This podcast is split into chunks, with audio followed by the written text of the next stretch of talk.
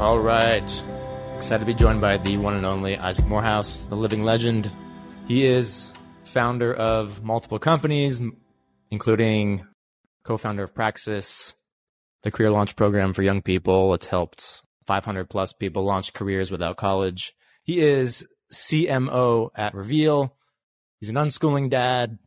He's big into philosophy, economics, personal growth, and he's been a big influence on my life and career. So welcome, Isaac. Thank you very much, Joel. Uh, I have a little a little glass of whiskey with me here because it's going to be that kind of interview. Oh, okay, okay. I didn't know that, but let's let's do it. if I'm talking to Joel, I, I got my I got my glass of lime water over here. oh, very real. cool, man. Well, yeah. Let's. We're gonna. I got. I got an outline here, but who knows what that what's gonna happen with the outline.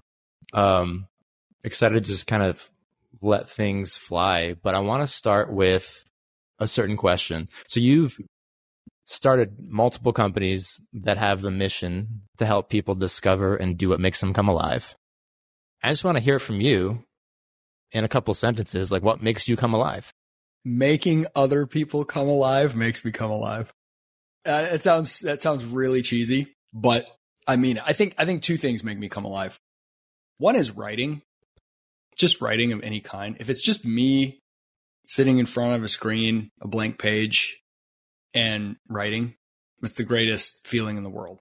But that's like, like that feels amazing. And I think it does make me come alive to a degree, but it, but it runs out. That's more like a rejuvenating type of a thing when I get a little bit drained from, you know, sort of doing things out there in the world, interacting with people. That's my happy place.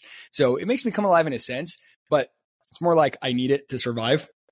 Helping other people overcome obstacles they didn't think they could overcome, or even it's really more about giving people a, a lens to see the world and themselves, how they relate to that world, like to see what's possible and to see how they relate to what's possible in a different way, that's exciting to me. I'm not the type who wants to like be there and hold someone's hand all the way along the process. Like I'm not really good at like coaching people and I'm not a very good manager uh, as a in business. I, I, I always say that um, I'm really good at managing people that don't need to be managed and not anybody else.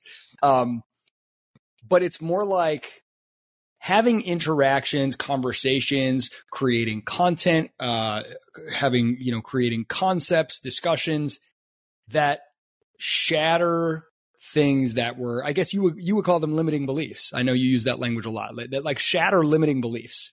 And it's kind of like, I like to drop that bomb that shatters that belief and make somebody say for the first time, maybe I really do want this. Maybe I really could do that. Maybe I really should do this. And it like breaks those shackles and sets them free.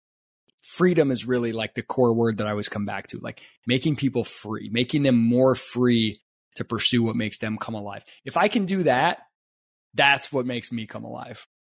You said a few a few words, and that was more than a few I knew, words. I knew it was going to be more than a few words, but I love it. And the the writing piece is more like getting to that flow state too, like because there's the process, and then there's like the big picture big, big mission stuff.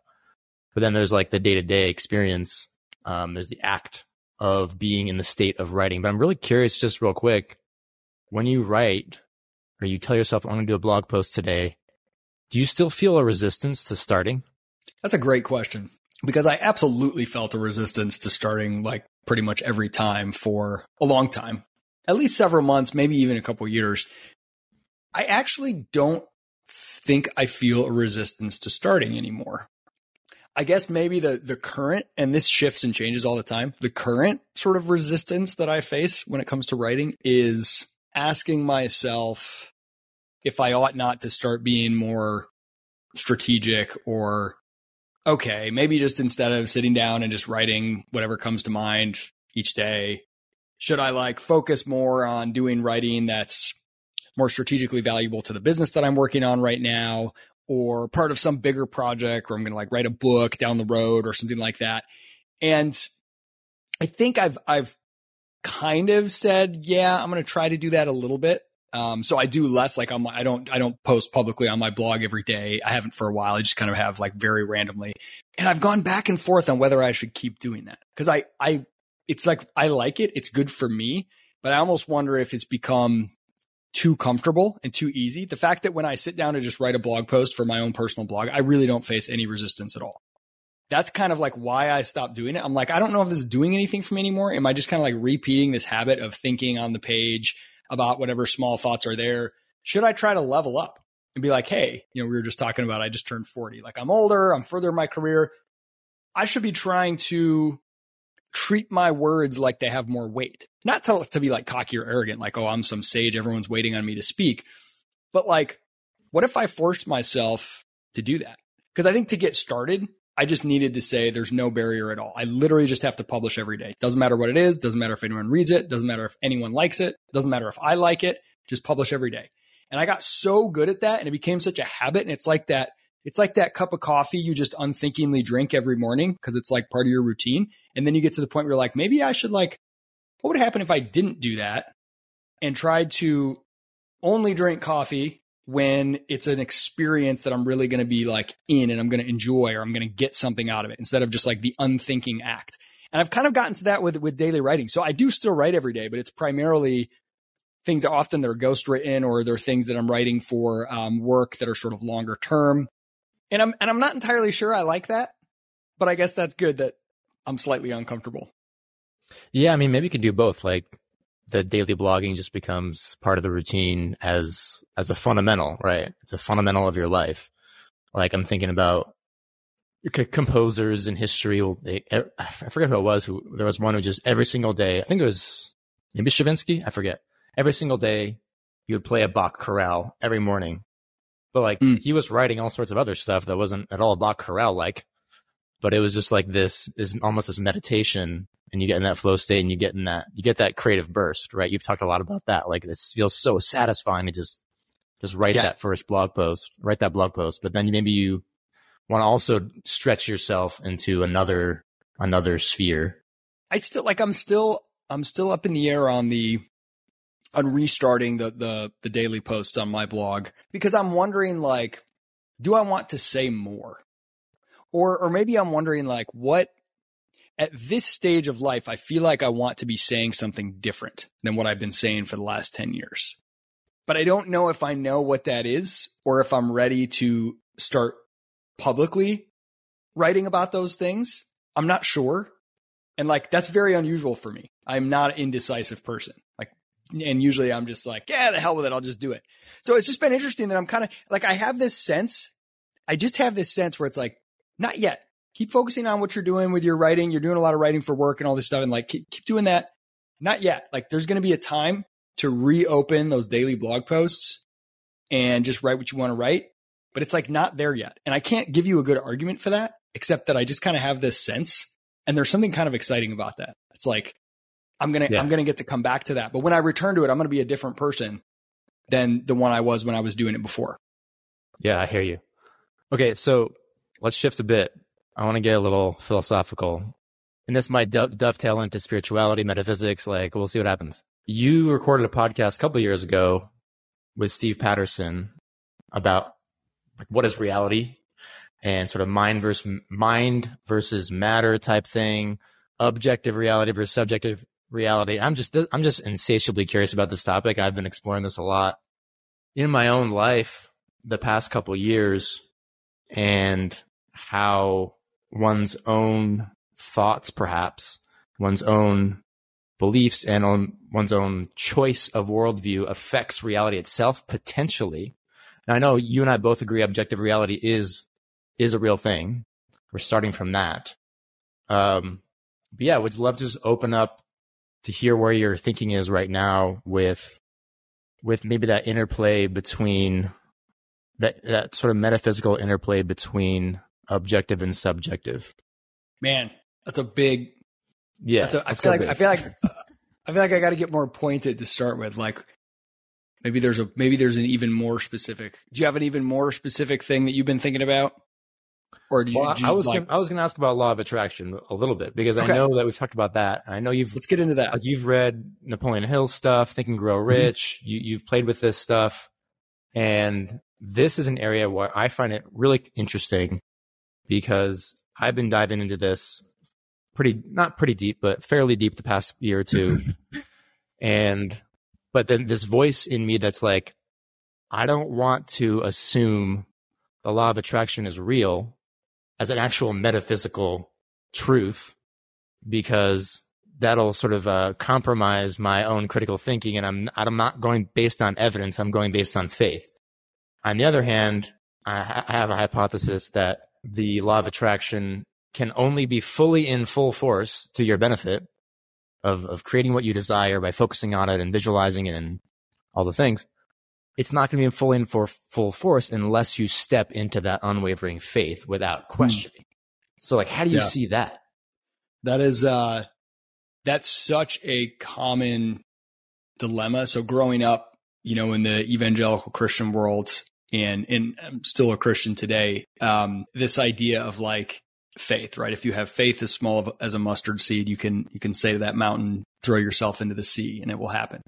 And stories of, you know, Jesus healing people, the apostles healing people. And there's interesting stories I was just reading in the book of Acts uh, a couple days ago where Paul, I think it was Paul. I think it was Paul. It might have been Peter, but um, there's a there's like a, a a guy who's injured or crippled or something, and he's he's uh, he says like you know heal me, and it says is really interesting. It says Paul stared at him deeply, like looked at him intently in the eyes for a long period. And then he saw that he had faith and he told him to be healed. And it's such a weird thing. It's like, so if he, if he looked at his eyes and saw that he like wasn't sure that this was possible, he wouldn't have done right. And Jesus says this too, your faith has healed you. Because of your faith, you are healed. So like, it's almost like the people that come to him asking to be healed and believe it's possible.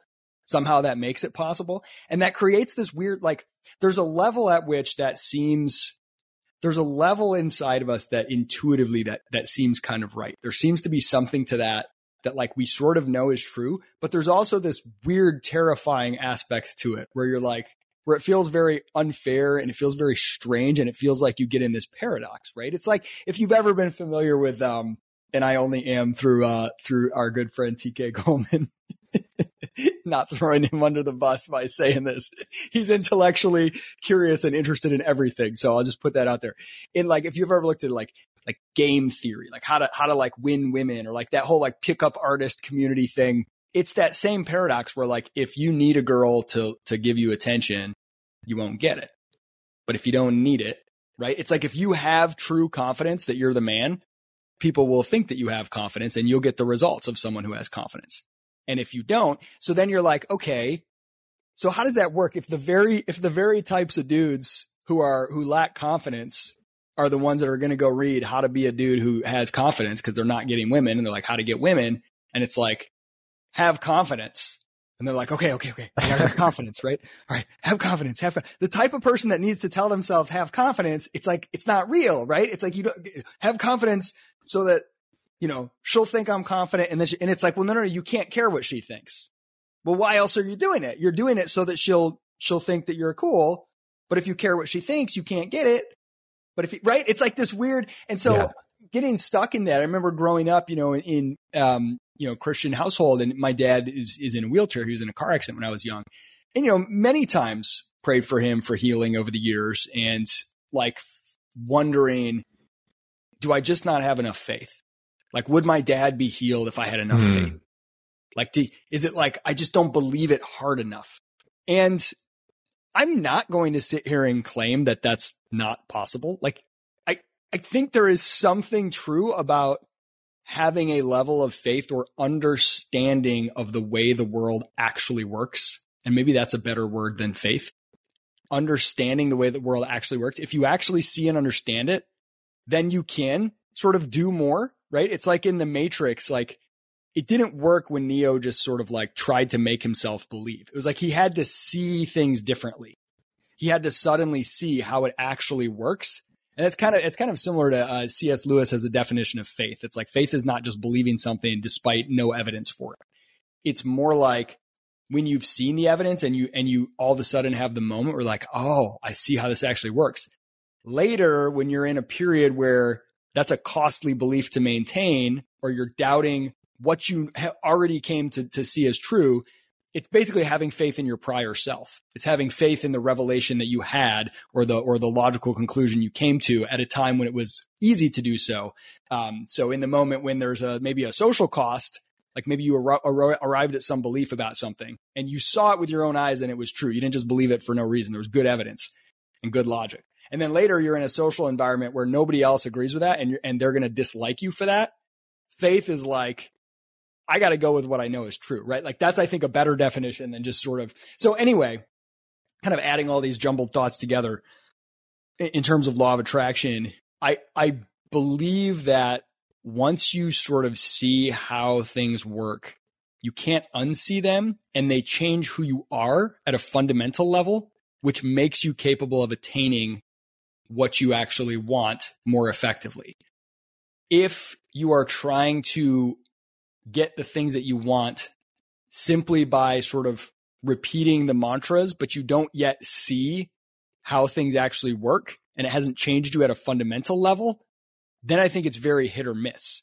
Now, it doesn't mean the mantras are useless, right? I mean, this is a, this is why ritual exists. This is why in, in religion, things like structured prayers and sacraments and all these things exist because it's like if you had to understand metaphysically exactly how everything worked in the world first, then no we'd, we'd all be screwed. So it's kind of like, hey, you know, like like rules of thumb, heuristics, old wives' tales, right? Like they're like, hey, this is a good enough thing to just do, and there's sometimes where participating in it before you understand it can actually start to transform you and then you can start to understand it. So I'm, so I'm not like trying to discount that, but I do think that ultimately it's the transformation that matters. So being someone who genuinely believes they can achieve the goals they set out for themselves, that's the part where you increase the likelihood dramatically. Not 100%, but dramatically that you will achieve and exceed those goals being someone who doesn't believe that, but, but says to themselves every day, I believe I can achieve those goals.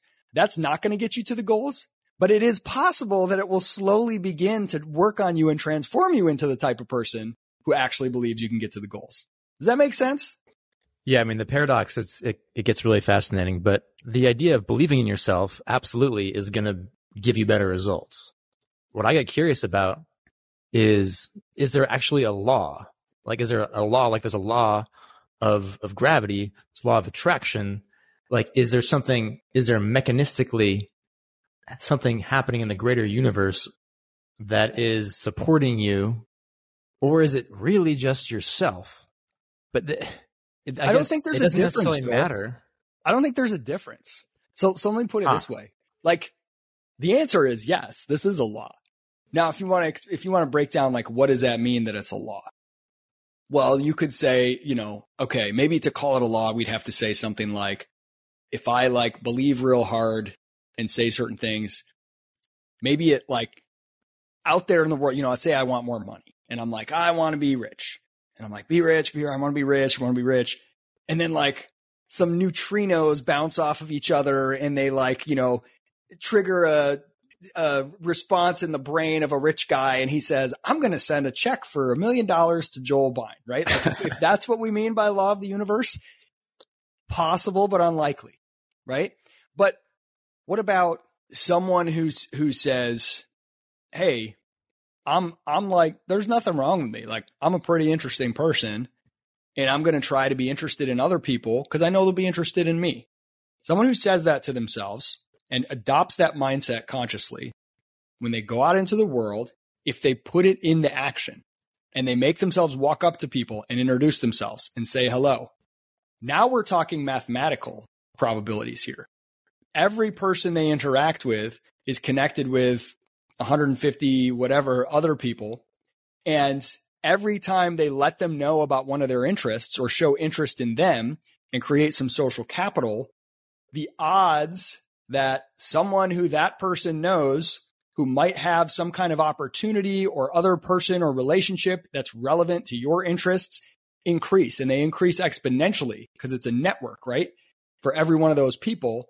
And that legitimately like irrefutably increases the odds that you will have more opportunities that are of interest to you and you'll get more bites at the apple, right? And so like by choosing to put into practice these sort of beliefs, it's it's like, okay, I believe that I'm interesting and that I can connect with people. Now I'm going to make myself go try it right? And the belief helps you, helps you. It doesn't do it automatically, but it helps make that easier. If you're cultivating that in your mind, you're visualizing it, you're believing it, then going out and doing it. And now you're genuinely, and like, that's how, that's how people get jobs and meet future spouses. And like, it's through people that like hear about them and know about them and they hear about them and know about them because of their demeanor, right? It's like someone who's unhappy is less likely to get approached and have conversations start. Fewer conversations mean fewer relationships, fewer relationships, fewer friends, fewer friends, fewer people saying, Hey, my buddy's hiring right now. You should check it out. Right? Like that's just a very, very real thing. That's, that's an easy way to prove. So either way, whether or not there's some like unseen thing happening metaphysically, just taking what's seen and what's knowable and, and, I give you an even more concrete biological example. My wife and I, after our first child, we had a, a miscarriage and then we couldn't get pregnant for five years. And this is like fairly well known and documented. The stress of trying to get pregnant and not being able to get pregnant is not good for hormones. And your hormones impact your fertility. So it's like this weird cycle, right? It's like the more you're trying really hard and stressed about pregnancy, the harder it is to get pregnant. That's like a biological reality. So what is the like what is the exact connection between the mind and the body? I don't know, but I know that it's real and I think it's real enough to call it a, a, part of objective reality. Yeah, it's almost like focusing on figuring out the mechanism ends up getting in the way and it's like whatever the mechanism is, it is a part of reality. Like that seems to be that seems to be self-evident. It's like whatever the mechanism is, it's part of this thing called objective reality. And maybe we can't explain it. Just like I heard you t- talk with Steve on another show about um, the analogy of if a little kid tastes ice cream and it tastes amazing, well, the child doesn't know like how the taste buds like interact with the sugar mo- sugar molecules and the, the science of the wow experience, but that experience is happening. So from a from a personal transformation standpoint, it's absolutely relevant to tap into this like law of attraction and, and the power of the mind. Um, and, and not worrying like ultimately the the concern is usually about not wanting to be made a fool. Yeah, that's and, where I was going because I'm just I'm just curious. Like, is there any risk? The part of me that doesn't want to believe it fully is like there's a risk that I'll be outsourcing my independent thinking. Yeah. And I might flip that on its head and say the concern for being a fool, you've already outsourced your, your thinking. You've outsourced it to this ideal of not being easily duped or mm. the opinion of others, right? Like, well, as long as I'm someone who is never duped, well, you can be never duped on your way to a miserable death but nobody ever got you, damn it. They never tricked you. They never got you to believe in hokum. Well, like, who cares? Right. Right? Like, you lost. You were a slave to the, to the image of never being duped. And I think that's a lot of the, like, when you look at kind of like the new atheist movement that was really big in the 90s and stuff, a lot of interesting thinkers and a lot of interesting stuff in there. But this very like crusty, unhappy cynicism that was like, no one will ever say they tricked me. You know, like I like de- the, the, the like the debunker approach to life, where all I'm going to do is go out and find where people are making things sound better than they really are and prove that they're wrong. Okay, who gives a shit? Like you could be right every time you do that. How's that working out? Like, are you happy? Are you, are you going somewhere? Now, I'm not saying it's pot. You could be going somewhere. I'm not saying that there's no role for skepticism, criticism, debunking, not being made a fool. But that it's a, it tends to be a very dangerous notion because you become a slave to that. And, and I think that's like, again, it just make a, an analogy to, you know, in, uh, Christ said, um, like, you have to be a fool. And, and uh, Paul is, I'm a fool for Christ, right? Like, you have to be willing to be a fool And I think it that doesn't mean okay, just go do something stupid that has no causal connection to anything. There's no logic for it. There's no evidence for it. It's more like, again, that C.S. Lewis definition of faith. When you kind of know and you've kind of seen how something works, but you, you can't necessarily break it down and defend it in every particular, but you do know that it works. And more importantly, you know that it works for you. You got to let go of the need to explain it to everyone else at some level. Like I love philosophy and, and, analyzing things, but you know, if you tell somebody, Hey, if you walk into this room and it's dark, there's this little button on the wall, push it and then the room will be illuminated. And they're like, yeah, but how do I know that's going to work? Explain how. You're like, well, I don't know. I don't really understand electricity, but like there's some wires behind the wall and some shit that some guy, Benjamin Franklin with a kite, I don't know, you know? then they're like, I'm not going to be fooled. And you're like, well, just try it. I'm not going to be fooled. If you if you get them to try it and it works, and then they're like, okay, that worked one time, but I'm not going to be fooled. I'm not going to go around pressing buttons inside every room and hoping that light magically appears. Like, who's the fool? Right? Who's the fool? The hmm. pragmatist is less foolish. Hey, I don't fully understand this, but I know that it works. I'm going to keep doing it. I'm going to explore it and investigate it and try to learn more because I'm curious. But in the meantime, it works. I'm so it has utility in your life and your happiness and your freedom. But like if you were on your deathbed and you somehow you got the answer from from the cosmos about the metaphysics of this, and it was like not maybe not the cosmos. You got you got the answer from the scientist who's like, actually, this is the actual uh, axiomatic proof about that. There's no there's no non-material world or there's no whatever. Yeah. Like, are you okay with that? Oh, 100%. Cool. Okay. Right? 100%. If somebody came to me and, and, and on my deathbed, it was like, hey, you know how when you turn on a light switch, you thought it was completing an electrical circuit and sending wire. Turns out that was all hokum, that none of those wires were even necessary, that something in your mind that believed that was happening was triggering a light fairy and the light fairy just was in a good mood and decided to turn on the light every single time, but that's not statistically necessarily going to happen. And now we're entering a new phase where the light fairies are unhappy and it's not going to work anymore. I would be like, I don't care. Right? What does Either that mean? Way, Like, yeah, that, like, I mean, it's, I mean, in the, in the intellectual sense, that's really interesting. And I would start to think of all these other possibilities and whatever. Right. That's all that science does though, is, is like, oh, you really thought this was happening, but all along it was this. And guess what science always is? 100% of the time, science is wrong. You heard me right. 100% of the time. Whatever is called science at any given snapshot in time is wrong at another snapshot in time. So why why did you care what that consensus or fake consensus or propagandized consensus why do you care what that is if you are getting results from a certain type of belief and a certain type of outlook that says, Hey, I just know. I mean, I'm going to give you one right now. And I've done a lot of research on this stuff and tried to understand fully all the mechanisms of what's going on. I have some ideas of some of the things going on, but I don't even have very much faith in those. But I'll tell you, three days a week. I take two ounces of raw beef liver and eight ounces of homemade bone broth and I blend it up in the blender and I drink that shit. And guess what? Uh, makes me feel great. And I had all kinds of immune system problems and whatever that seem to be gone. And that seems to be the main thing that makes them go away. Mm. And as long as that seems to be true, I'm going to keep doing it. Now, if you wanted to ask me how I came about that, whatever, I could give you some articles I read, some threads that I followed, and and I had some things that pointed me to that. It wasn't just like I randomly got the idea one day.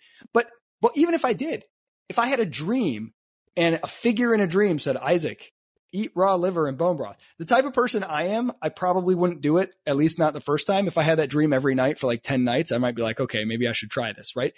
Doesn't matter though, ultimately whether I came to that from reading a bunch of papers and following all sorts of research and over the course of a year and a half, which I did, and being like, this is worth trying.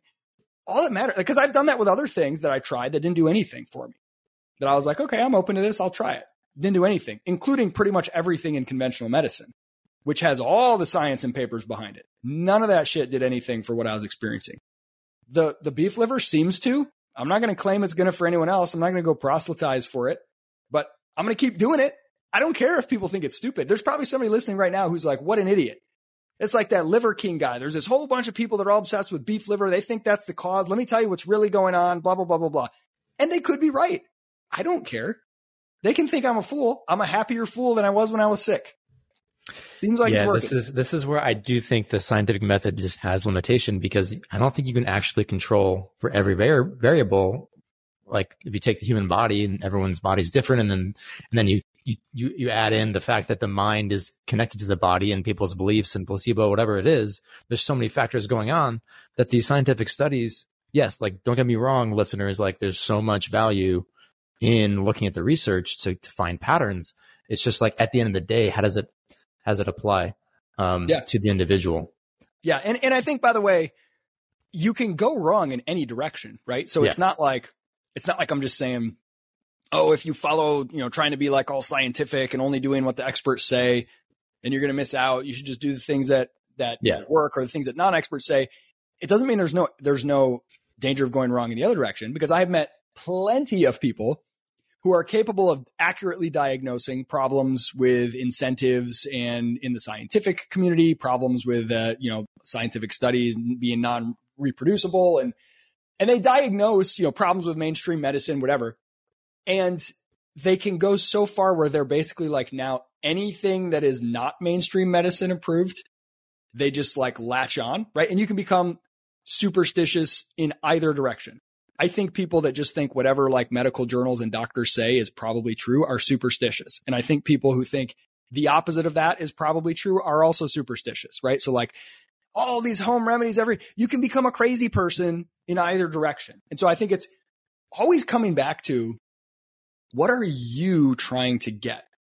And if you can be brutally honest, this is why I always say self, self knowledge and self honesty are the hardest things in the world, but they're the keys to everything. They're so painful, so painful. People think that's an exaggeration. They're so painful because if you can say, let me be honest with myself, like, what do I actually want when it comes to, let's say, my health? And you might think, well, that's obvious. I want to feel well.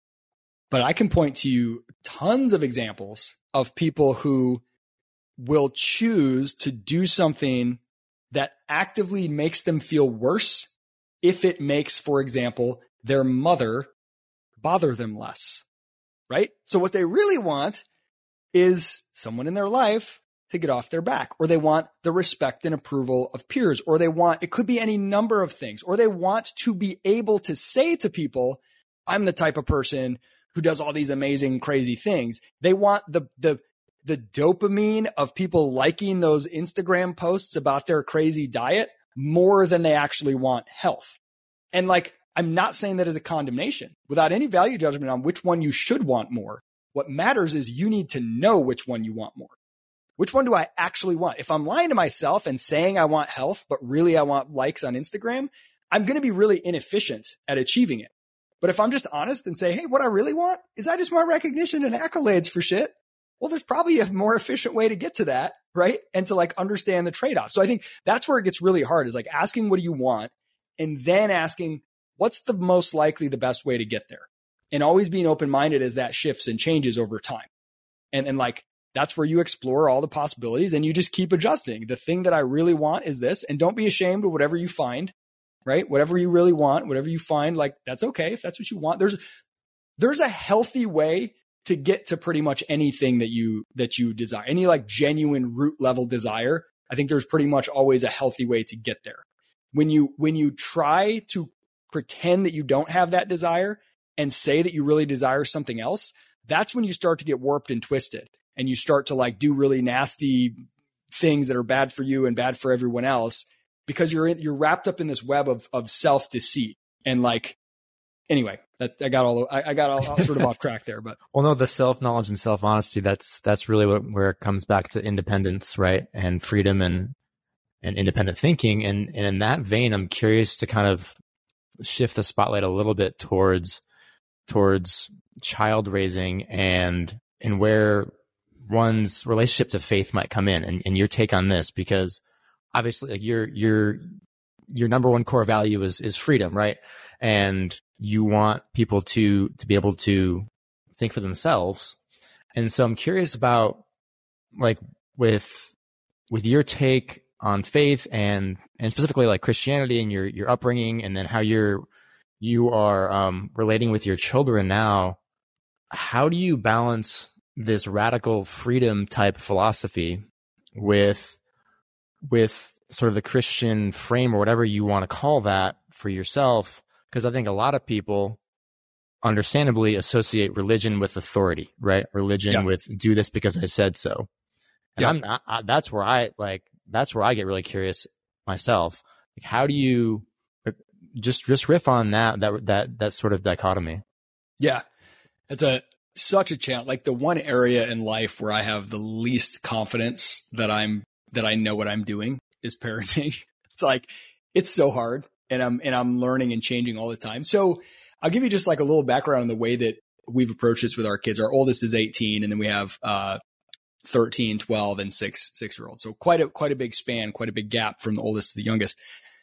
You know, I grew up in a, in a very Christian home in a, I would say in like a really healthy way.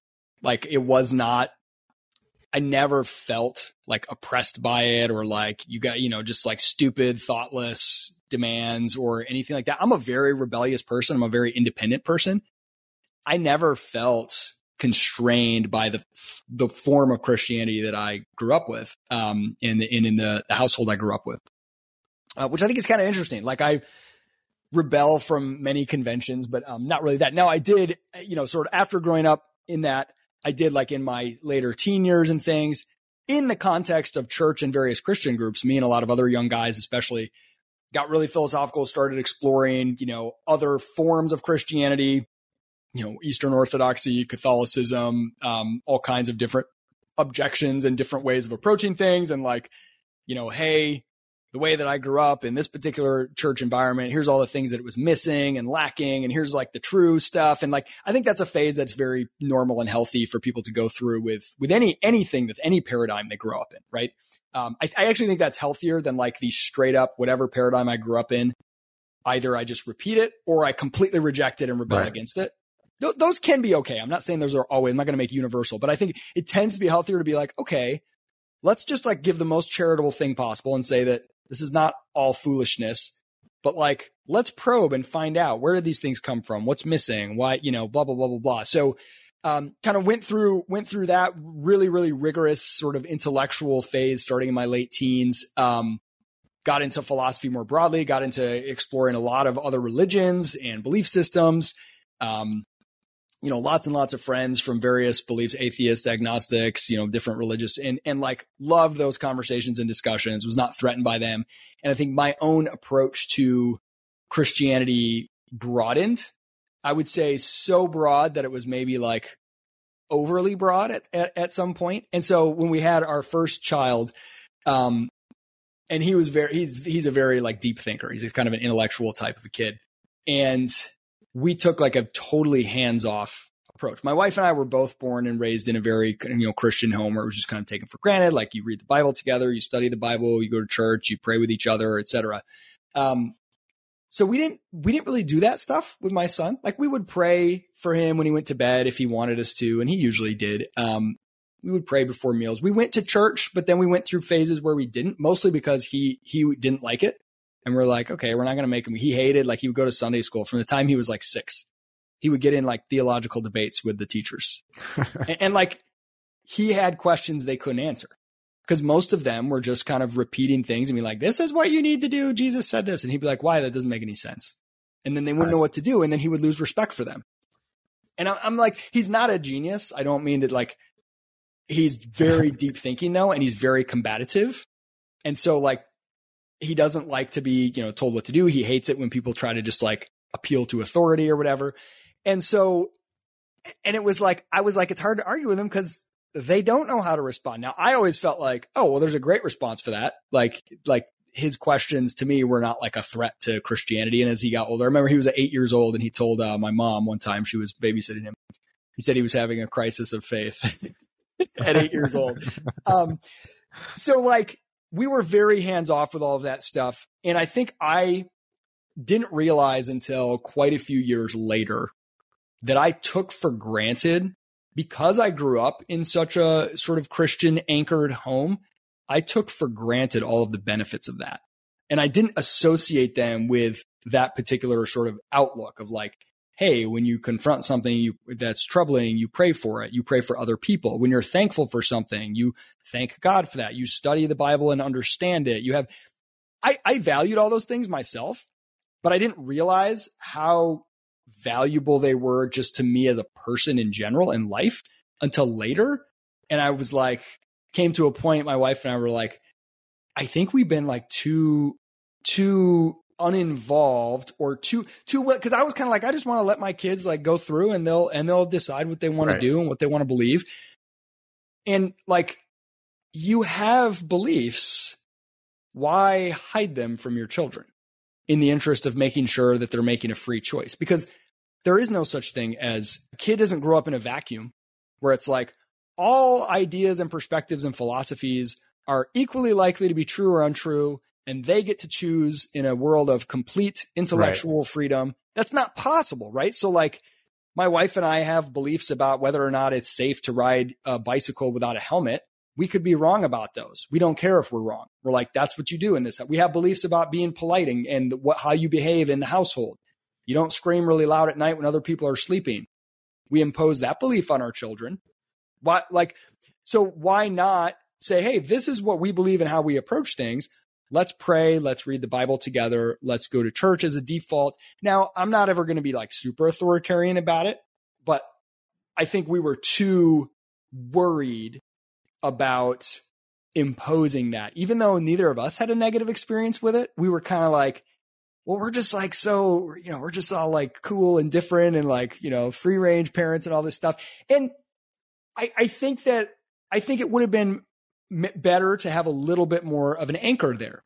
If for nothing else, then it's a really good point to spur debate and discussion if you're open to that. And, and we are, like my son will debate and discuss everything. Um, but to have something as a starting point, because like those are my beliefs and those are my wife's beliefs. So why would I be afraid to sort of use those as the baseline beliefs in our household? Um, so anyway, that's kind of like, so now I see it as, as just that, like, Hey, we're, you know, we're we're doing these handful of things. We're you know we pray before meals, we go to church, we we you know go and serve in various ways, we do various things that are part of our our faith. And if our kids, for the most part, when they're young, they just go along and do it and they enjoy it. And if they get to a point where they're like, "This is dumb," or "Why are we doing this?" I'm totally unthreatened by that, and right. more than happy to have the conversation. Or if they're like, "I want to stay home from church for these reasons," to be like, "Okay."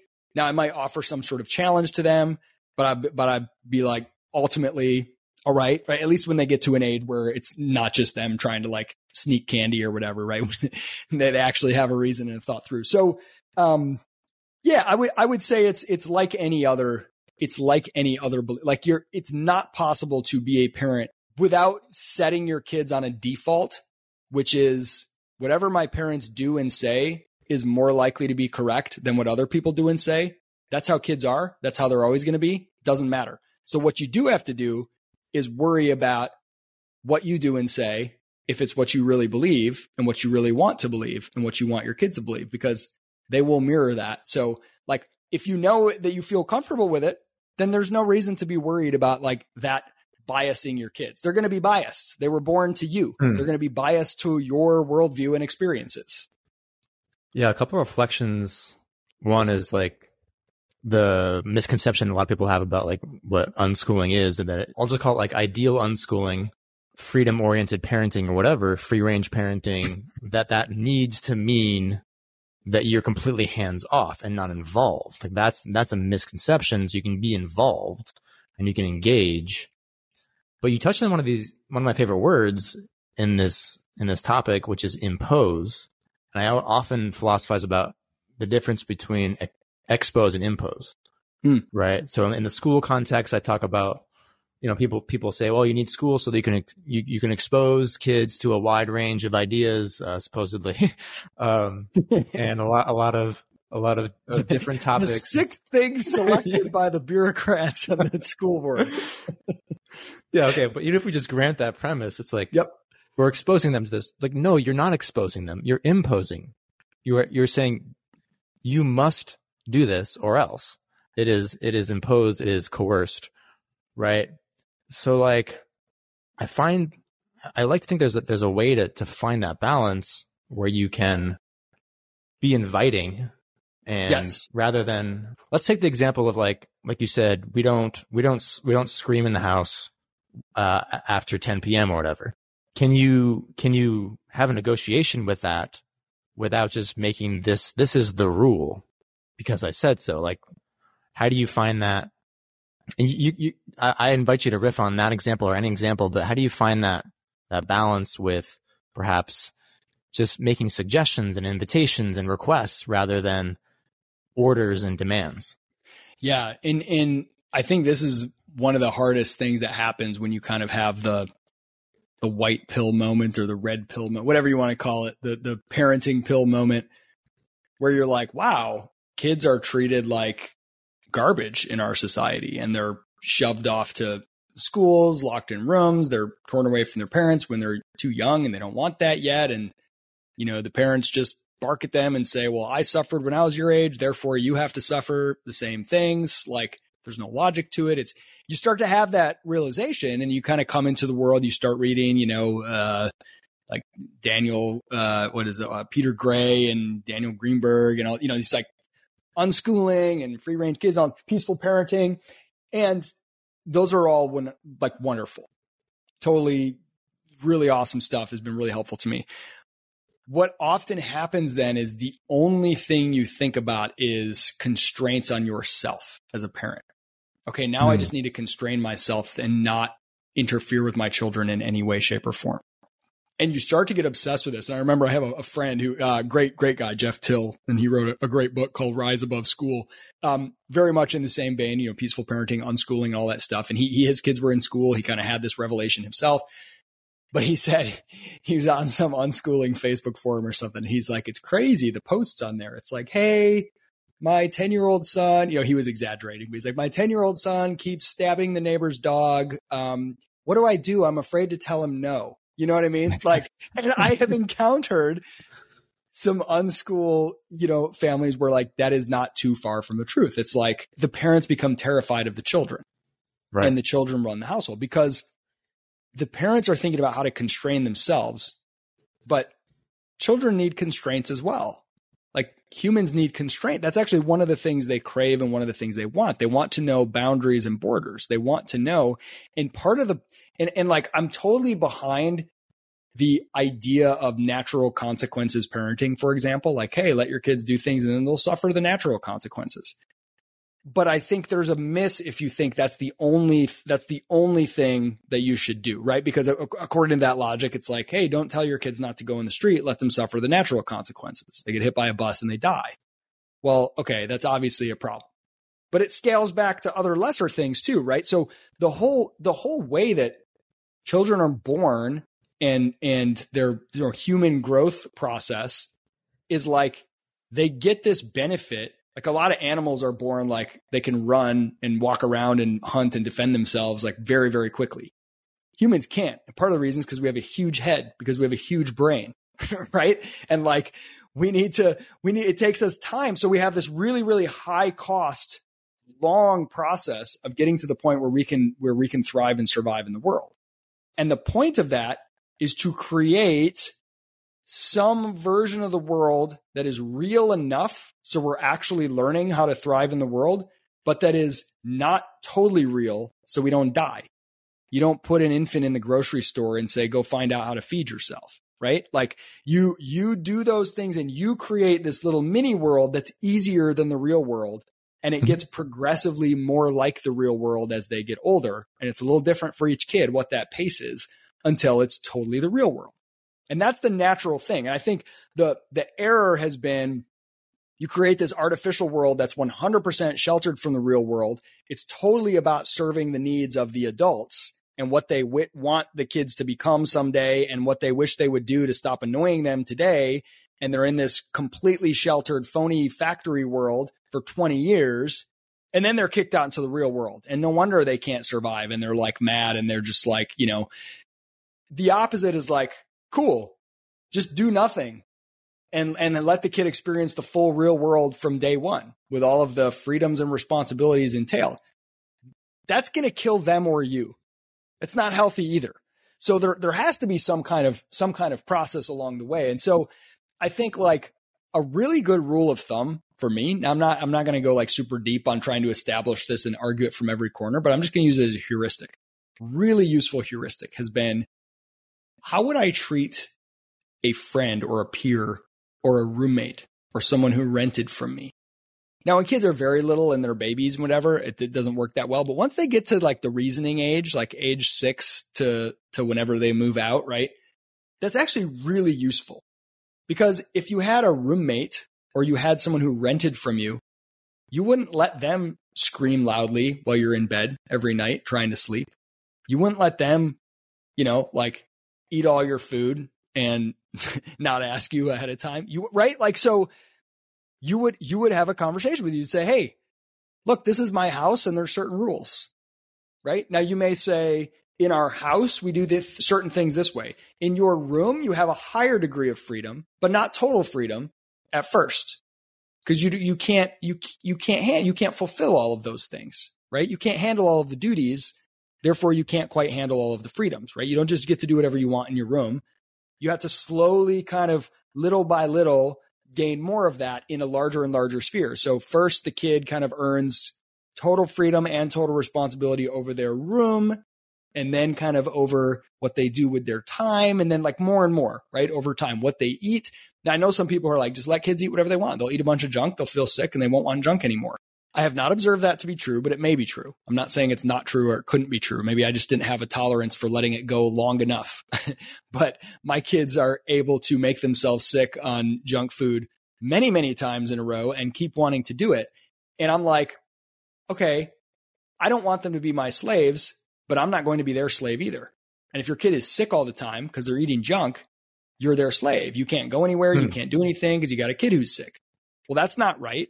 That's not how life works. That's not a good way to learn and to come up. So it's like, let's put some strictures on it and let's constrain choice, give them choice, but constrain the amount of choice that they have at any given time and then let that expand. So when it comes to any particular conflict, like I never, I never use violence and I try to not use, you know, yelling or sort of like emotional violence, but sometimes I mess up and lose it and I'm just like mad, right? And I try as much as possible to never use appeals to authority and nothing better than that. I try to have discussions, negotiations, and lay out justifications and logic for things. And, and to like, to say, here's the ideal. You and the kid just naturally agree without any discussion on what course of behavior is the best and everybody just does it. Great. That's the ideal. Okay. That's rare. But then the next best thing is you disagree, but you have a reasoned discussion. You both negotiate and compromise and you come to some agreement and that's great. The next best thing is you have something approximating that, but you kind of have to exert a little bit of influence to say, okay, we can discuss within these parameters, but we're not going to discuss things outside of these parameters. I'm just saying no to those. And then the next best thing is, you know, a much tighter set of parameters. And then like it starts to get to the crappy, but sometimes, sometimes necessary where it's like, you're not going to understand. You're going to disagree and that's okay, but you're going to do it anyway. That's necessary sometimes. Hmm. It, it, like it is. And then they're like, hopefully you never have to resort to yelling or whatever. Now, if your kid runs out in the street and you're like, get out of the street and they're like, no, you might have to be like, get out of the street right now. And you might have to run and tackle them to prevent them from getting hit by a bus. That's horrible. You don't want it yeah, to happen. Yeah. It may get to that level too, right? So like that's kind of, it's more like focus on maximizing for the ideal, but recognizing that you don't need to constrain yourself completely to only the tools in that ideal because there are scenarios where it's worse to, to, to do nothing. Yeah. I would love to highlight what you said about the boundaries piece for the parent and the parent's needs. I think this is a, a misconception as well. And by the way, just to zoom out for everyone listening, Isaac's the experienced parent for the past 18 years, and I'm the philosopher on the sidelines for the past 18 years. Yeah, but you know what? Like my my friends, deep thinking friends who do not have children, uh, yourself, TK Coleman, and others over yeah. the years, they all almost always have. They're the most interesting for me to talk to. Yeah. If I have questions about having kids, for a couple of reasons. One, they're like dispassionately disconnected from it. So they don't they don't have their own axe to grind, right? Their their own baggage or or their own insecurity that they're not worried. Like if I go to another parent who who's got kids and say like, "Oh, I'm having this trouble with my kids. I was trying to do this." They're immediately going to be like instinctively worried about how they look to me. They don't want to look like a crappy yeah, parent yeah. or they want to right? And like there's just all this other stuff Whereas like there's a there's a great point of view. So I do I'm not at all one of those people that thinks, you know, oh well if you haven't done it yourself, you shouldn't be talking about it. Like I gladly go and talk to TK all the time and, and like get, help me out with my kids nice. TK. Give me some thoughts. Yeah, I totally agree. And I, I like I'm actually working on this blog post. It's like it's called like seven conscious parenting tips from a non-parent. And the whole first half of the blog post is just me like handling objections for people who don't want to listen to a non-parent. um, so like I, I totally agree. Um, and and I, I say that just just because uh, well just to, just to give context mainly for anyone listening, but I also say it because I like to to be idealistic. Like I'm intentionally idealistic and curious about is there a way to, to is it not possible for humanity to build parenting practices that never get to that that fourth tier or whatever that you mentioned of just do this because I said so or anything like like that. So from an idealistic standpoint, I'm I'm just curious about that. Um, but yeah, I like to highlight that the the boundaries piece seems to be also de-emphasized in that like in that hands-off peaceful parenting like some some shades of that peaceful parenting world it's like well, I'm gonna I'm gonna constrain myself, like you said. But I think, and if we borrow from from Marshall Rosenberg, who created nonviolent communication, talking about win-win, like that's where I'm really curious. Yes. How do we create win-win so that the parent is is is communicating and modeling for the child that the the needs of the parent matter, right? And the needs of the child matter, and the needs of the parent matter. Now, yes, it is a it is a qualitatively different relationship than a friend to friend relationship, but how do we how do we nurture that? And at the end of the day, it almost circles back to the beginning of our conversation about about the science for spirituality or whatever, where you can't have a final exact blueprint answer for everything. It's yes, it's an art, right? It's yep. it's it's an art, and it's integrating integrating so many perspectives and then applying it in the moment, and and recognizing that you're probably going to mess up too. Yeah, right? no, and that's where like you know to to tap into that spiritual element again. There's something so necessary for me, at least, to just recognize that I am flawed as a parent. Yeah, and to ask for grace and to pray that my children don't suffer unduly for the things that I've done poorly. And and like I look at my my parents, they weren't perfect. I don't hold anything against them. I feel like I've had a great life and like I never think about, oh, if only they would have done this differently. And I pray that same thing for my kids that like, look, I know I'm messing up, but I hope that that's not the defining thing in their life. And then the other thing is explicitly if you understand that there is something and you don't have to call it something spiritual, you don't have to call it the Holy Spirit or revelation or special insight or whatever. You can just think of it as intuition or like when you know something with your knower, but you don't necessarily have some sort of scientific way. Like you get a particular, and this is so important as a parent. You get a feeling, you get a sense, you get a judgment. Like, hmm, I think that hurt my kid's feelings, what happened out there. Or I think my kid is not being entirely honest with me. You just kind of know that little voice. You have this little voice. Parents have this magical little voice where they just sort of know sometimes things that might be going on with their kids. And if you, if you're like, nope, I got to just let my kids, I'll wait till they tell me I got, I got to hands off and everything. That little voice gets weaker and it dies. You have to actually pay attention to it and hmm. listen to it. And the way that you execute on it is really important. If you're like, I think my kids may be being dishonest with me. And then you're just like, you're lying and I know it. Well, that's not going to get you anywhere, right? That's not going to help. That's not good. But to be like, okay, so let me just think about that. For some reason, I feel like they're not telling me the truth. Let me like try to think through this, break this down. Maybe there's a context or another time where I could like bring up this conversation again and kind of see if there's something else there and like try to get at that, try to figure out why am I getting that nagging sensation? right? Like you kind of just know things as a parent. It's weird. You really do. I remember as a Hmm. kid, I knew that about my mom. You know how it is. Like your parents just know shit. You it's hard, it's hard to hide things from them, right? And I think that's a I think that's a gift that parents have. It's part of their duty and responsibility. And I also think, you know, no, you don't want to treat your kids like slaves. You don't want to put them in chains, but you don't want to let them put you in chains either. Not just for your own sake and for your own freedom, but for what it will mean for them if you feel that way. One of the most powerful things I ever heard from, uh, and I'm, I'm not like, I don't want to get into anything else about this person or whatever else they're into, but Jordan Peterson had this thing, and I've never read his book, but I know this is one of the principles in it, where he said something like, don't let your kids do things that will make you hate them or something to that effect. And the reason wasn't because, oh, I don't want my kids to be annoying me. For me, it's because you need to recognize humans are capable of being monsters and you're capable of being a monster. I'm capable of being a monster. Like we all have that within us. We are all capable of being the, the prison guards at, you know, Auschwitz. Like you can't just pretend that's something that other people do that you'd never do. We're all capable of that. Like under the right circumstances, don't don't discount your capacity to do evil.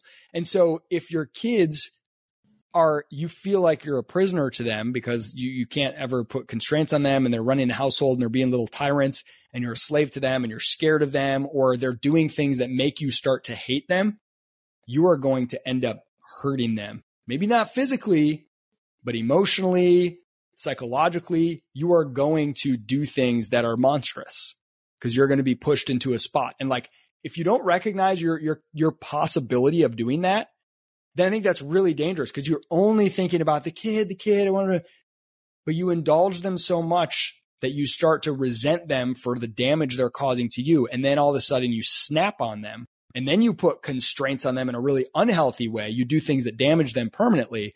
That's a real thing. And I think we all know this in very small ways in our lives. Like if you have boundary issues with a friend or a family member and you are afraid to tell them no. And so you say yes to things and then you resent it later, then you'll find yourself making passive aggressive comments. Yeah, nobody nobody them. wins. Nobody Right, wins. exactly. Then you do things that hurt them more than if you just would have said, "No, I don't want to come and, and help you this weekend. I'm I'm tired." Yeah. right? yeah. Like that's a real phenomenon. So I think it's important to remember that. Like this isn't just about you being like, well, I got to have my, you know, freedom too and make my house the way I want it. It's like I also want to recognize my capacity to do damage to my kids by letting them run run the house and drive me crazy and then turn me into a monster. And and my wife, Yeah. by the way, she's she's great at recognizing this. She's like they're so funny because I work at home and I'll hear I'll hear her and the kids sometimes out there arguing or having discussions she'll be like, you know, hey kids, when you, you know, whatever, when you leave the table, put your chair back or do this or whatever.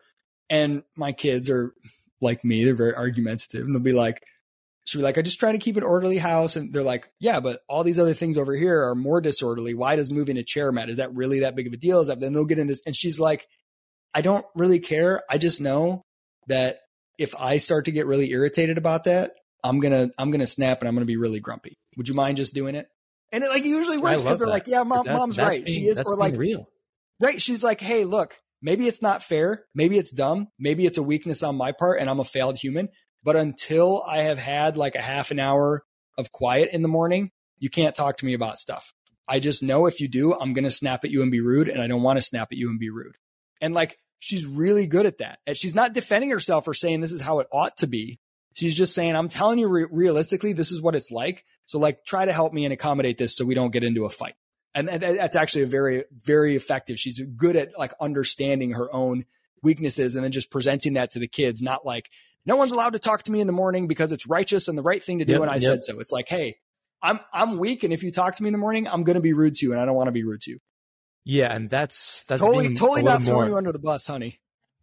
no, no, no, no, it's being it's being real. It's being like I'll I'll feel ir- I'll feel irritated in that situation. Like, oh, I do feel irritated. Just to be able to express that is actually not that common for a lot of parents. It's like I'm not going to show my feelings. I'm just gonna I'm gonna be this this this robotic almost just rule um just dishing out the rules and not not just be a real person. Uh, I I- I feel compelled to to respond real quick about the Jordan Peterson thing because uh we're not gonna we're not gonna go down that rabbit trail, but I mean, we can That- if you want to. Well, I just, no, you know, it, no, first of all, I want to say that the I, I totally interpret that charitably uh, about again, it's about setting those boundaries, and that is for you and it's for the kid. Like that's that's a charitable interpretation there. And I just also want to add that the dude that chapter in his book is atrocious in so many ways. I think.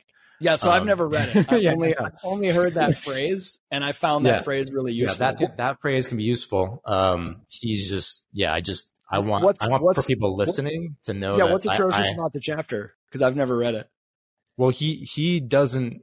He's not against spanking. First of all, and he just completely just drops the ball as a, as a psychologist, where he's not referring to any any data about this, and he just goes off on his own his own kind of intuitions about what's what's the right way to do things. Um, so that was really disappointing. I, I did a whole other podcast on that, like a couple years ago about like that one chapter in that in that book, Twelve Rules for Life. Um, That's interesting. And he, you know, it's funny. The monster, yeah, I think again to interpret that charitably, it's like, yeah, we have the capacity to be that prison guard. We totally do, and I think he also has like an like a like an original sin type. The child is naturally evil type stuff that that's just not that's not healthy that that gets projected in that, in that chapter but i can kind of leave it at that i want to i do want to ask a, a, kind of fun question because as a as an entrepreneur i'm curious your take on this i was uh philosophizing about parenting with some other friends about this idea of chores and one of my friends he's always trying to like push the envelope and like be skeptical about about the skepticism and just like constantly asking questions and he's like we're talking about chores for child for child raising and ways to kind of foster that in like win-win ways. But then he was just like, wait, why? Let's check the premise. Why do kids need to do chores? What if? This is where I'm curious your take on this from an entrepreneurship standpoint.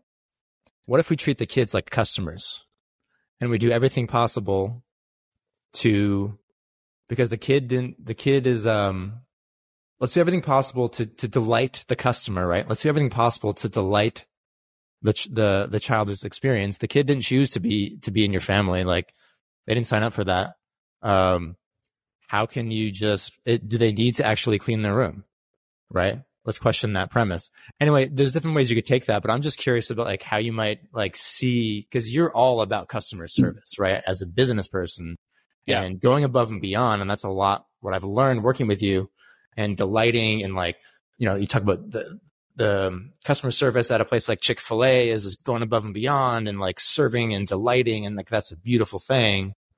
And I'm just curious, any thoughts on that? Like, what if you saw the child as a customer and you pick up after them because you're just serving them? Is there any value in that perspective? I think it's a terrifying and terrible idea. I really do.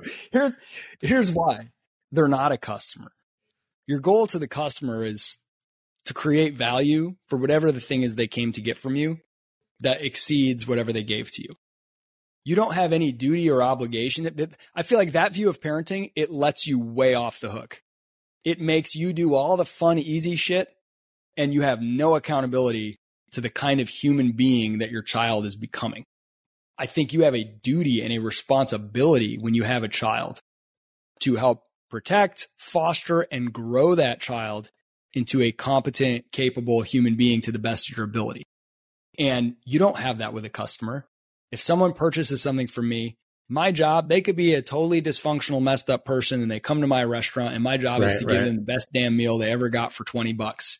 It's not to make sure that they are successful and healthy to the greatest of my ability for the rest of their life.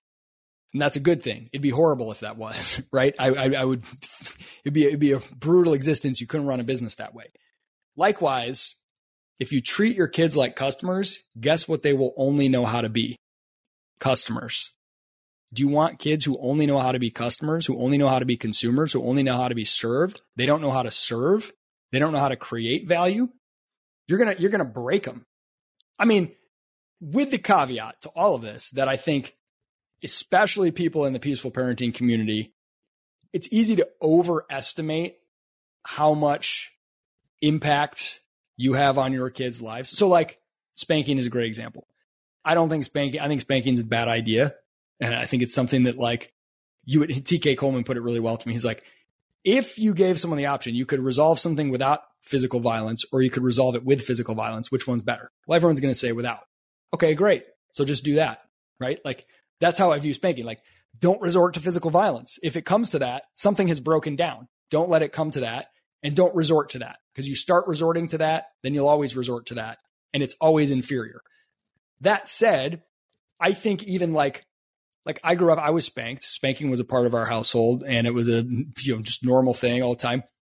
I could be wrong. I could be missing out on something, but I don't think it did any major damage to me. I really don't. I don't spank any of my kids. I never have, and I don't want to. It sounds like a terrible idea to me. But I also don't resent my parents for doing that. They thought it was the right thing to do. It was part of what they did. And it honestly didn't seem that like it wasn't done in anger and in like some abusive way or whatever. I, I think we can overestimate sometimes how much ability we have on these things. So with that as the caveat, this idea of treating your kids like a customer, like the concept of authority is not in and of itself a bad concept. So if you join a company, your boss is your authority. And that's as it should be, right? Like that's, that's not a bad thing. If they tell you to do something that you don't believe is right, then you leave. You exit that situation and you leave that authority, right? When you're a child, you need your parents for everything when you're really young, especially. You are their dependent, and that also makes them your authority. Right now, that's a terrifying thing for the parent. The parent is being someone's authority is not a good thing. It's not like, yay, I can tell people what to do. You are accountable for everything you do. I'm going to come back to scripture. If you do anything to make one of these children stumble, it'd be better to have a stone around your neck and be thrown into the sea. And I think that is meant very, that's like used very intentionally. That role as an authority, especially over someone who doesn't have the capability to match you at their level of intellect and physical strength and all these other things, that is a terrifying duty. You need to treat that with the utmost seriousness. Your duty is to help them become the best version of themselves they can be and become a capable, functioning human being in the world. And conditioning someone to only know how to be a customer is a really bad way to do that. I think you're letting yourself off the hook. You're just doing all this stuff that's fun and easy for you. It's way easier to just clean up everything than to than to try to train your kids to, to clean up in that. Your kids are part of a household to learn to take responsibility, this is a household that we all use. We all eat the food. We all make messes. We all have to help clean up those things. And those duties escalate with your ability as you go and with how much you're contributing to it. And then as you go out and get a job in the real world, then you have less of that because you're out of the house more and whatever. But like that's, you're teaching them how to, you're also teaching them how to run their own household in the future. And if you're not letting them do it, how are they going to do it in the future? They're not cleaning up all growing up. How are they going to clean up their own house? Like this actually, this is, this is real stuff, right? Let modeling it for them, but also having them participate in it with you. That's a very unschooling apprenticeship thing. Yeah. Let them participate like, in the activities. They, they will want to more often than not. If you're building a, a secure, healthy foundation and you have a healthy relationship with them and you're modeling, and they like you. Want to or at least be willing to, right? Like I yeah. don't want to do chores or clean up. I don't want to brush my teeth. Like it doesn't mean that they're going right. to want to and love it because I think that's what throws people off. They're like, okay, I've got to do this like unschooling or homeschooling or peaceful parent. And then they're like, but my kids, I, you know, my kids are supposed to be like whistling and like, gee, mom, thanks for letting me help clean up. I'm like, bullshit. It's not going to be like that. Do you feel that way?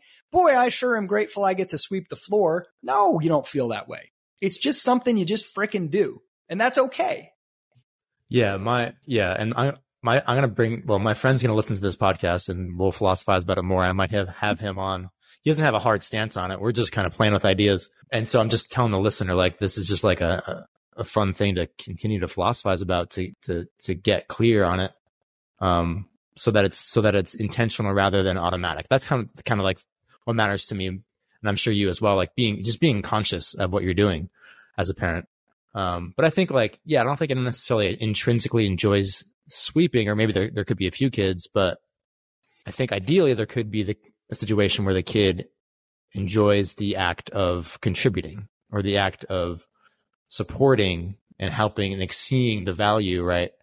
Um, so yeah, there, there's lots of different ways we could go with I'll, that. I'll, I'll tell you what it starts with. I'll tell you what it starts with with kids. They and, and again, people hear this and they think only of the negative side of this because it is also dangerous. It can go re- it can go bad because we as parents can abuse it. It starts with kids. They don't care about the chore. They don't care about what it does for the good of the household. They do care about your approval.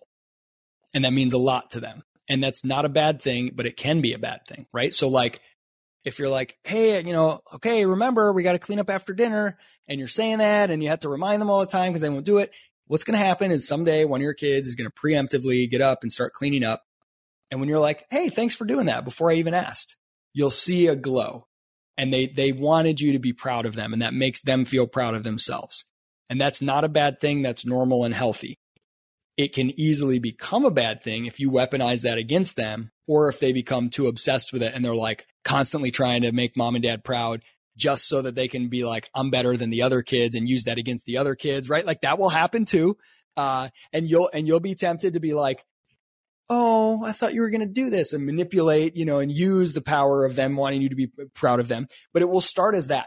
It's not going to be any more complex. As they get older, they will start to take pride in the fact that the house is clean, even if you don't know. When they're young, that will basically never happen. It'll be mm-hmm. like if they do any of that stuff without being asked, they will always come to you and be like, Did you notice I swept the floor? Because they want you to say good job, right? They want that. That's why they're doing it. That's the first level. It's like they're moving up Maslow's hierarchy, right? And like the first level is like, I want someone else, I want my parents to be proud of me. And then they'll get to the stage where like that doesn't matter as much. And it's like, I'm just, I just am happy that the house is more clean because it needed to be clean.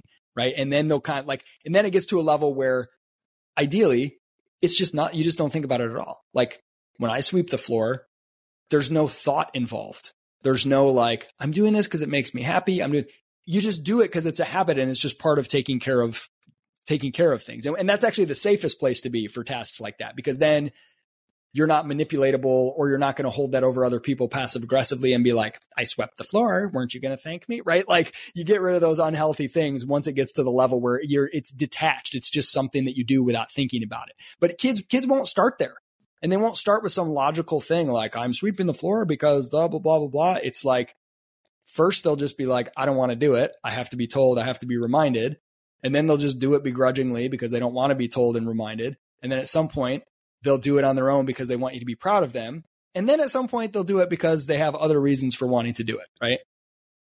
Good stuff, man. It's fun to philosophize about this. And uh, I want to shift to, we have a few minutes left to a, a few rapid fires, as rapid as, as possible.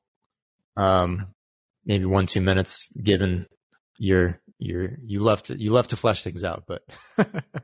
I'll try. I'll try. I will try to do genuine rapid fire.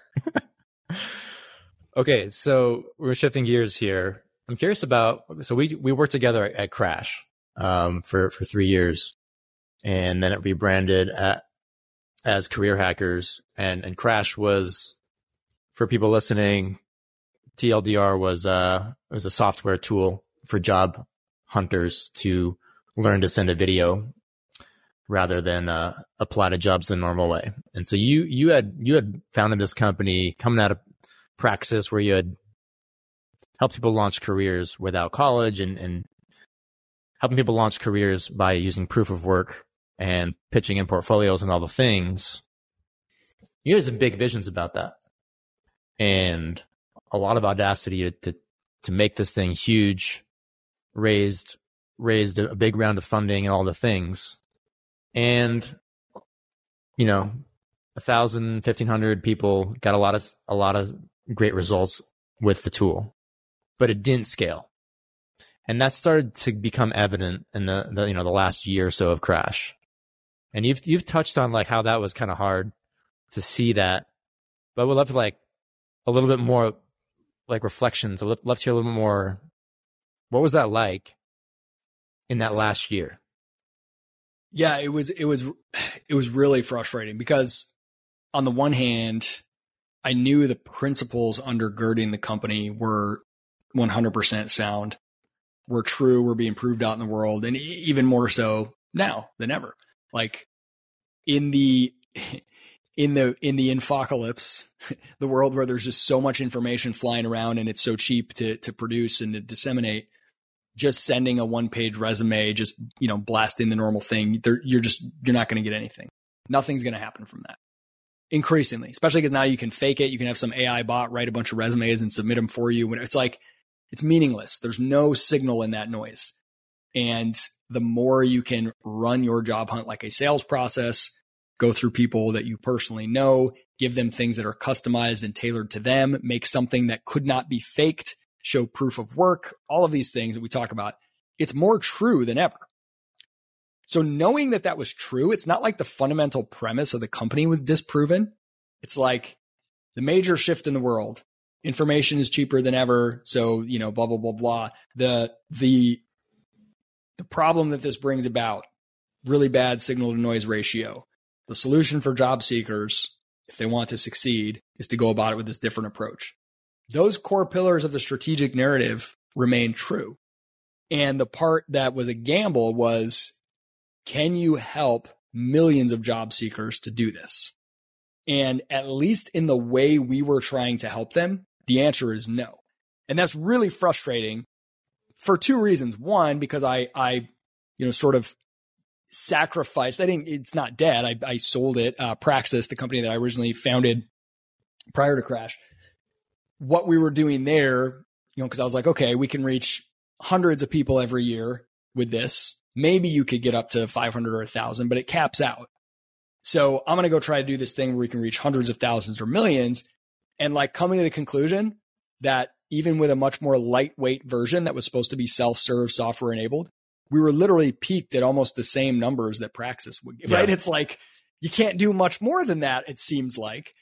So that was frustrating that it's like, well, I guess I should have just kept doing that. Should, should I have just kept doing that? Should I have not done this? The other part that was frustrating was like, if I had never raised VC and just like done this as a little side project and just kind of started with the content and just been like, hey, let's build a movement yeah. around crashing your job hunt.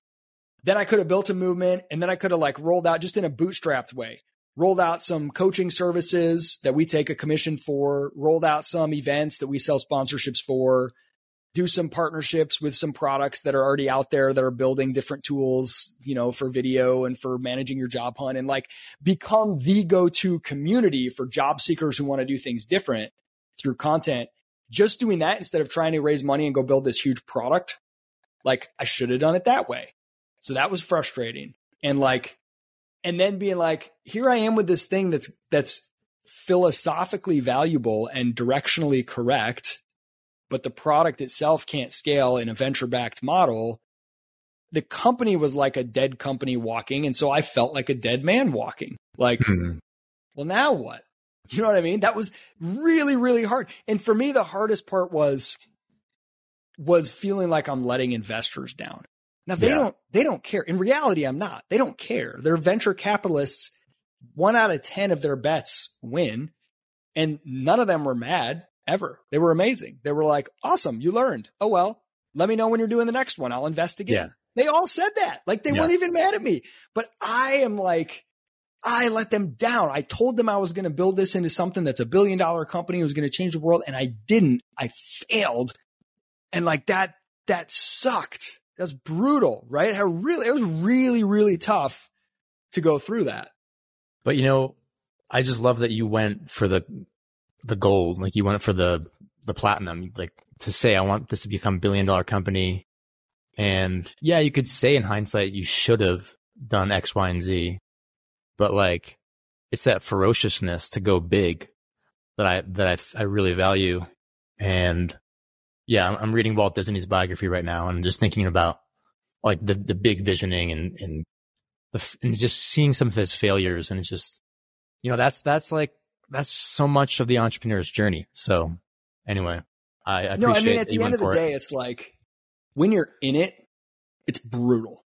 And I, and I mean, like if you're in a startup that's not winning, it's brutal. And and uh, I think it was uh, Ben Horowitz said like the the company is wired to your nervous system, literally, like physically, like physically, I was really ill, and I went through all kinds yeah, of stuff. Yeah. But when you zoom out, I'm not going to pretend like, I mean, I, so what? Like I took a huge swing. I tried something. You know, for me, I've always been deeply connected to my work. And so like it is hard. That makes it harder when it doesn't win. But like, hey, I learned, I took my lumps and level me up. Let's go. Like I, I, I don't want to dwell on it. I would I have done things differently if I had to do it over again? This is one of the first times in my life where I would say, yeah, yeah, I think yeah, I did yeah. this, this, and this wrong, and I wouldn't do it that way again. But oh well, if I had done it all right, I wouldn't have learned anything because I wouldn't have known if I was lucky or smart. So here we go. You know, on to the next one.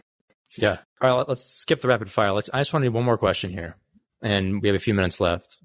You finish. You're finishing your whiskey.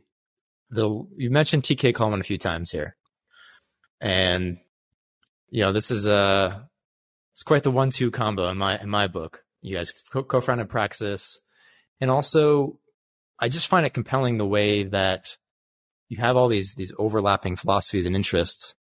You know, these two guys from the Midwest who happen to both be radical people when it comes to philosophy, entrepreneurship, personal growth, basketball, like, and and you guys have just an incredible rapport, and would love like, any like any reflections. I know you're not like a sentimental guy, but like, what? How do you view that that friendship and how how special it is to you, and also any thoughts on like the uniqueness of it in in the grand scheme of things? When there's, I don't think there's many people who have that like that one two punch like that. Oh man, no, my friendship with TK is greatest thing in the world. I mean, we've been friends for over 20 years now because I've been married 20 years and we became friends probably two, three years before that. And I mean, I, I don't know what to tell you except like I was just fortunate that I met somebody who's so interesting and we get along so well with. I mean, I could, I could, I could throw a couple things out there, but like, it's interesting because over the years, we have both sort of our intellectual journeys and our career journeys, frankly, have kind of like done this sort of zigzagging figure eight thing back and forth where it's like he gets really into something and I'm doing something else. And then like yeah. a year or two later, I start getting into that thing and then he feeds me all the stuff that he learned and then vice versa. Like he starts getting interested. Like I was really into political philosophy and he didn't know anything about it. So when we first met, he's like, tell me everything about political philosophy. So I'm feeding him all this stuff. And then like before long, I'm like, Hey, you should go speak at a FEE seminar. And like, he didn't know anything, you know, about economics or anything not long before that. But he pretty hmm. quickly, I went through this long several years journey of learning all this stuff. And then when he got interested in it, he caught up in months. And then vice versa. He'll go through a long journey learning about something in, you know, metaphysics or epistemology. And then when I get interested in it, I'm like, Hey, clue me in on what you found. And then he'll catch me up really quick. And so it's like, it's like having someone else out there who's always relentlessly, curiously looking into stuff. And then you get to like go benefit from all the hours that they put in without putting in as many hours, um, which is really fun, really interesting. And I, and I'll just say this, like, you know, we do have a great rapport and a great friendship over the years, but it's not, it's not like, like we've gone months before where we haven't talked. And one of the things yeah. when we first, when we first met, um, this was the age of voicemails, uh, before you had text or anything. We are like, you know, what's one of those annoying things when someone calls you and leaves a voicemail and then you feel all this pressure, you got to call them back like immediately or they'll get mad and offended. We're like, how about we just never do that? How about like if you call me and I don't call you back, you just won't ever get offended and you'll just assume the best and it won't matter. And he's like, cool, let's do vice versa. And, and we have, and we have basically maintained that through all these years. So we've gone through phases where we talk multiple times a day and we've gone through phases where we don't talk but once every couple months. And, you know, we've lived in the same city. We've lived in different cities and, um, that's been really key. Just like, Hey, let's not be offended by that kind of thing. Um, but like we worked together and had fights and disagreements about stuff that's like not it's not like it's all just easy and roses but i yeah. think just recognizing when you have someone who you can you are never bored talking with and i would say there's two people in my life that way my wife and tk who i'm never there's no amount of time where you said hey you've got eight hours with tk in the car i would run out of that eight hours and i would have been like well we could have gone 10 or whatever. Like there's no amount of time where I'm like, that's probably good. Right. Like we, we're, there's mm. always something interesting. Not like we're going to talk the whole time. We might not, but like there's always something interesting. There's always something there to plumb that like to, to keep going further. If you find people like that, like stay connected with them. Stay, that's all I'm going to just stay connected yeah, with them. Yeah. Look for excuses to work with them. And I did, like I looked for excuses to bring TK in on everything I was doing um, as much as possible, which yeah, took a long cool. time because he was out in Hollywood trying to be an actor. We were on totally different trajectories, but eventually we were able to do some stuff working together and that made it really fun. Yeah. I didn't realize that like y'all hadn't at the beginning of the friendship necessarily all connected the dots with like political philosophy yet. And like you were supporting each other in developing that worldview, it sounds like in your early 20s. Yeah, very much so. Like we both had like kind of grew our own, you know, even the stuff on peaceful parenting, education. I was kind of like into that slightly before him. And then he was, although in, in some ways, some of those things he was, he was ahead on as well. But, um, yeah, like it's really been interesting to see because I'll when I check in with him, I'm like, what have you been reading lately? What have you been thinking about lately? And half the time it's something that I'm like, oh, okay, that's kind of weird. And then like six months later, I suddenly get interested in that thing. And I'm like, oh, I see what TK was seeing, right? Or half the time it's like something that I was already like, oh, I've been interested in that too. How crazy that we both are coming to the same place. Um, so anyway, been, been a ton of fun. Good stuff. Thanks, Isaac. Uh, everyone check out isaacmorehouse.com. You can see everything there. Check out the books Isaac's written, lots of uh, blogs, podcasts. So, uh, yeah, any last words? Uh, no, man, this was a ton of fun. I hope I didn't hijack things and take them all kinds of directions you didn't want to go. Uh, I have a tendency to do no, that. But pretty, it was pretty on point. No, it, it was a ton of fun. Always enjoy talking with you, Joel. My favorite thing about talking with you, Joel, is that you are so capable of being dispassionate even when you have a passionate opinion or really? something that you feel strongly about, you're just capable of like just talking and being interested and entertaining uh, people's points of view. And so I never feel the need to like take the edge off of what I'm saying because there are times where I'm saying stuff where I'm like, yeah, I know you disagree with this, but I know you're not going to get mad. So I can just say it this way. And like, if you want to talk about the disagreement, we will. And if not, we'll just move on. I love that. I love that. You're just very, very capable of having interesting conversations where you get to the part you want to talk about, uh, despite the things that might be disagreements. I appreciate that a lot, man. All right. Enjoy the rest of your day. We'll talk to you later, man. Likewise.